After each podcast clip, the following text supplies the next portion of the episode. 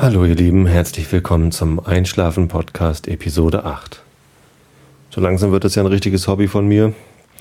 Ich ähm, habe mal angefangen, ein bisschen mehr Werbung für den Podcast zu machen auf Facebook und ähm, habe ja auch schon länger mit Google Analytics die Zugriffe auf die Seite gezählt. Und da habe ich jetzt einen Gutschein geschickt bekommen von Google. Das schicken sie, glaube ich, jedem.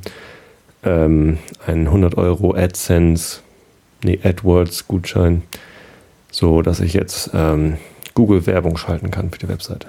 Habe ich mal ausprobiert, ist ganz witzig. Einer war schon da, einer hat tatsächlich auf so eine Werbung geklickt. Und zwar mit nach dem Keyword Hilfe bei Einschlafproblemen. Also wer auch immer diese äh, Werbung von Google geklickt hat. Ich hoffe, ähm, du warst nicht unzufrieden und vielleicht konnte ich ein bisschen bei deinen Einschlafproblemen helfen, würde mich sehr freuen. Ähm, um das dann auch gleich mal auszuprobieren, habe ich ähm, auch jetzt Google-Werbung auf meiner Blogseite, also auf der Seite, auf der ihr gerade seid oder wo ihr diesen Podcast gefunden seid, geschaltet, ganz rechts unten. Das war auch witzig. Musste ich unbedingt mal ausprobieren. Ich musste ganz oft anklicken, nein, ich werde nicht selber auf diese Werbung klicken.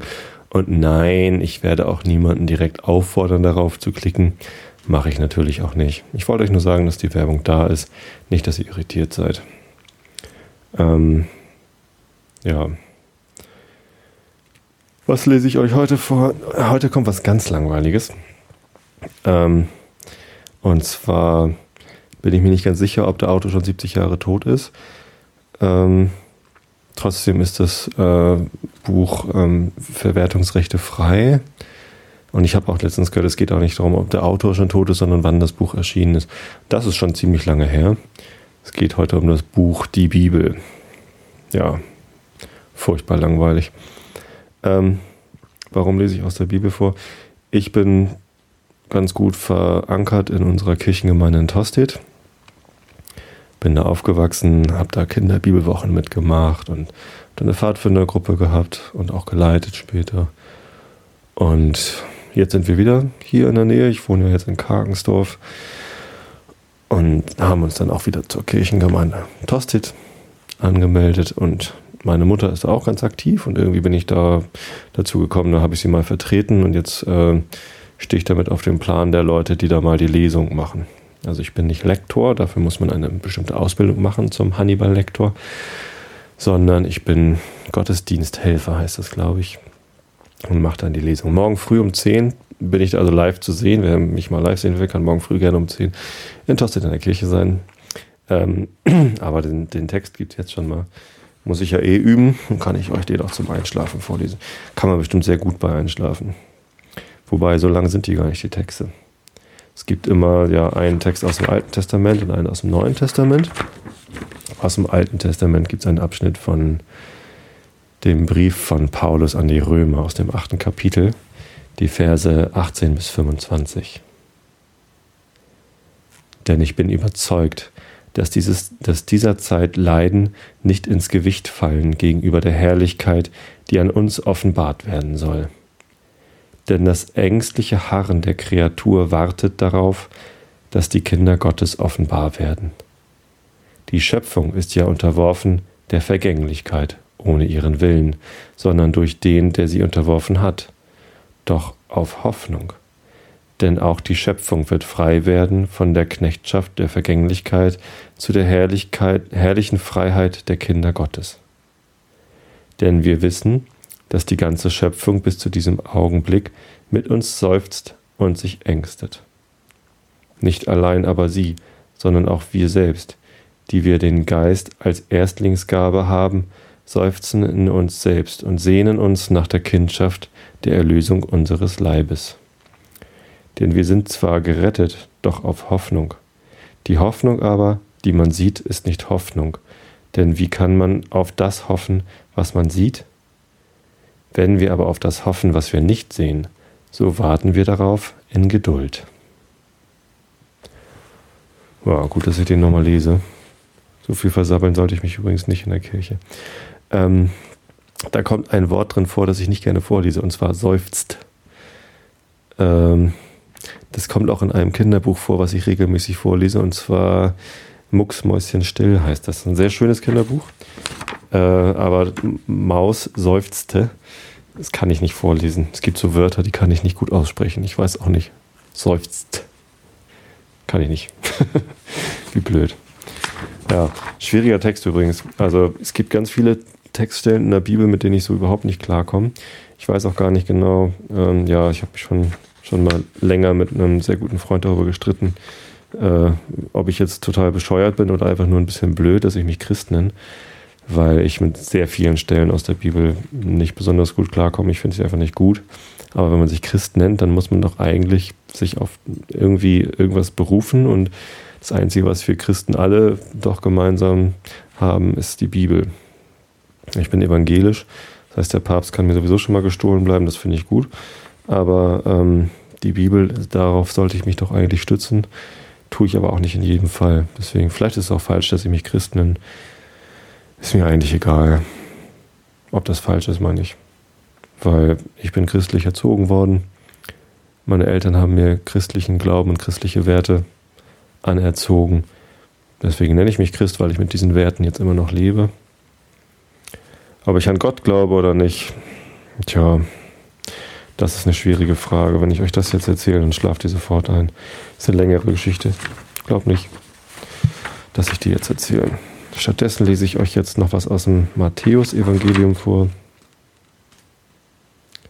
Hätte ich vielleicht sagen sollen, warum ich den Brief an, von Paulus an die Römer doof finde? Ich weiß nicht.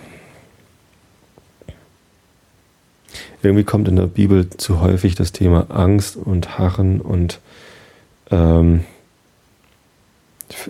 ja, wir sollen frei werden von der Knechtschaft der Vergänglichkeit. Oh, das ist, wenn man das auf 27 Meter Ebenen hin und her schiebt, dann kann man irgendwann Sinn darin finden, äh, der einem irgendwie vielleicht Trost spendet oder Halt gibt oder so. Aber einfach so kann man vor dem Text entweder Angst kriegen oder nichts anfangen. Deswegen finde ich es immer schwierig, irgendwas Sinnvolles zu sowas zu sagen. Jetzt muss ich das aber morgen vorlesen. Tja, das ist das, äh, was ich dann da machen muss. Meinen Teil beitragen zur Gemeindearbeit. Also Matthäus Evangelium, Kapitel 25, Verse 31 bis 46, die heißen auch vom Weltgericht. Und da wird es jetzt noch schlimmer. Wenn aber der Menschensohn kommen wird in seiner Herrlichkeit und alle Engel mit ihm, dann wird er sitzen auf dem Thron seiner Herrlichkeit, und alle Völker werden vor ihm versammelt werden. Und er wird sie voneinander scheiden, wie ein Hirt die Schafe von den Böcken scheidet und wird die Schafe zu seiner Rechten stellen und die Böcke zur Linken. Da wird dann der König sagen zu denen zu seiner Rechten, Kommt her, ihr Gesegneten meines Vaters, ererbt das Reich, das euch bereitet ist von Anbeginn der Welt. Denn ich bin hungrig gewesen und ihr habt mir zu essen gegeben. Ich bin durstig gewesen und ihr habt mir zu trinken gegeben. Ich bin ein Fremder gewesen und ihr habt mich aufgenommen. Ich bin nackt gewesen und ihr habt mich gekleidet. Ich bin krank gewesen und ihr habt mich besucht. Ich bin im Gefängnis gewesen und ihr seid zu mir gekommen. Dann werde ich ihm, dann werden ihm die Gerechten antworten und sagen, Herr, wann haben wir dich hungrig gesehen und wann haben wir dir zu essen gegeben oder durstig und haben dir zu trinken gegeben?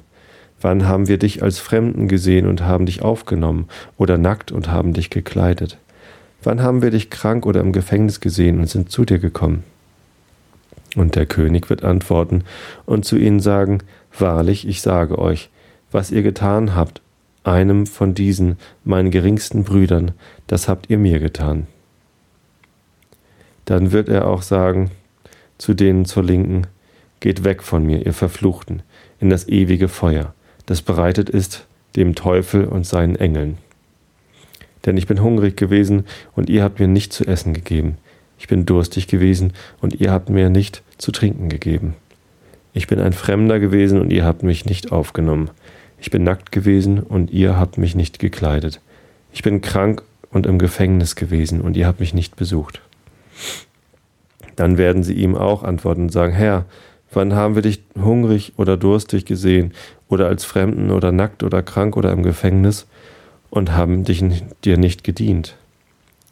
Dann wird er ihnen antworten und sagen, wahrlich, ich sage euch, was ihr nicht getan habt, einem von diesen geringsten, das habt ihr mir auch nicht getan. Und sie werden hingehen, diese zur ewigen Strafe, aber die Gerechten in das ewige Leben. Tja, was soll ich dazu jetzt sagen?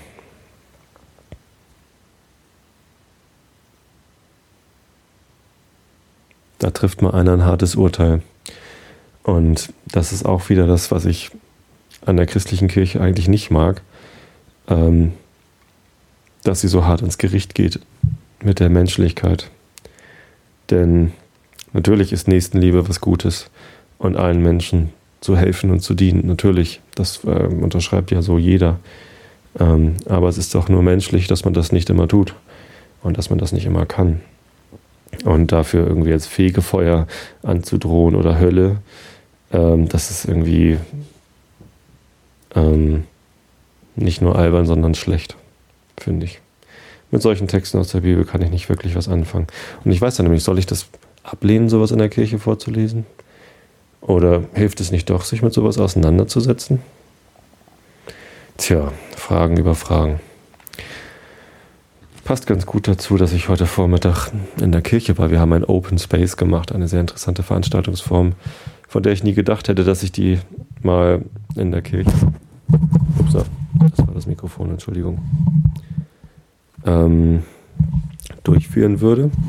Das haben wir in der Firma mal gemacht, weil wir eine ganz tolle Enterprise 2.0 Firma sind oder waren. Und ja, das war sehr spannend, mal mit ganz vielen Leuten aus der Gemeinde. Natürlich eher die Älteren, weil jüngere Menschen beteiligen sich ja nicht so gerne an dem Gemeindeleben. Und dazu gucken, über welche Themen die überhaupt diskutieren wollen. Ja, aber wie auch immer, irgendwie habe ich gerade das Bedürfnis, euch noch was vorzulesen, wobei ihr auch einschlafen könnt, weil das wäre jetzt mehr so zum, zum Denken.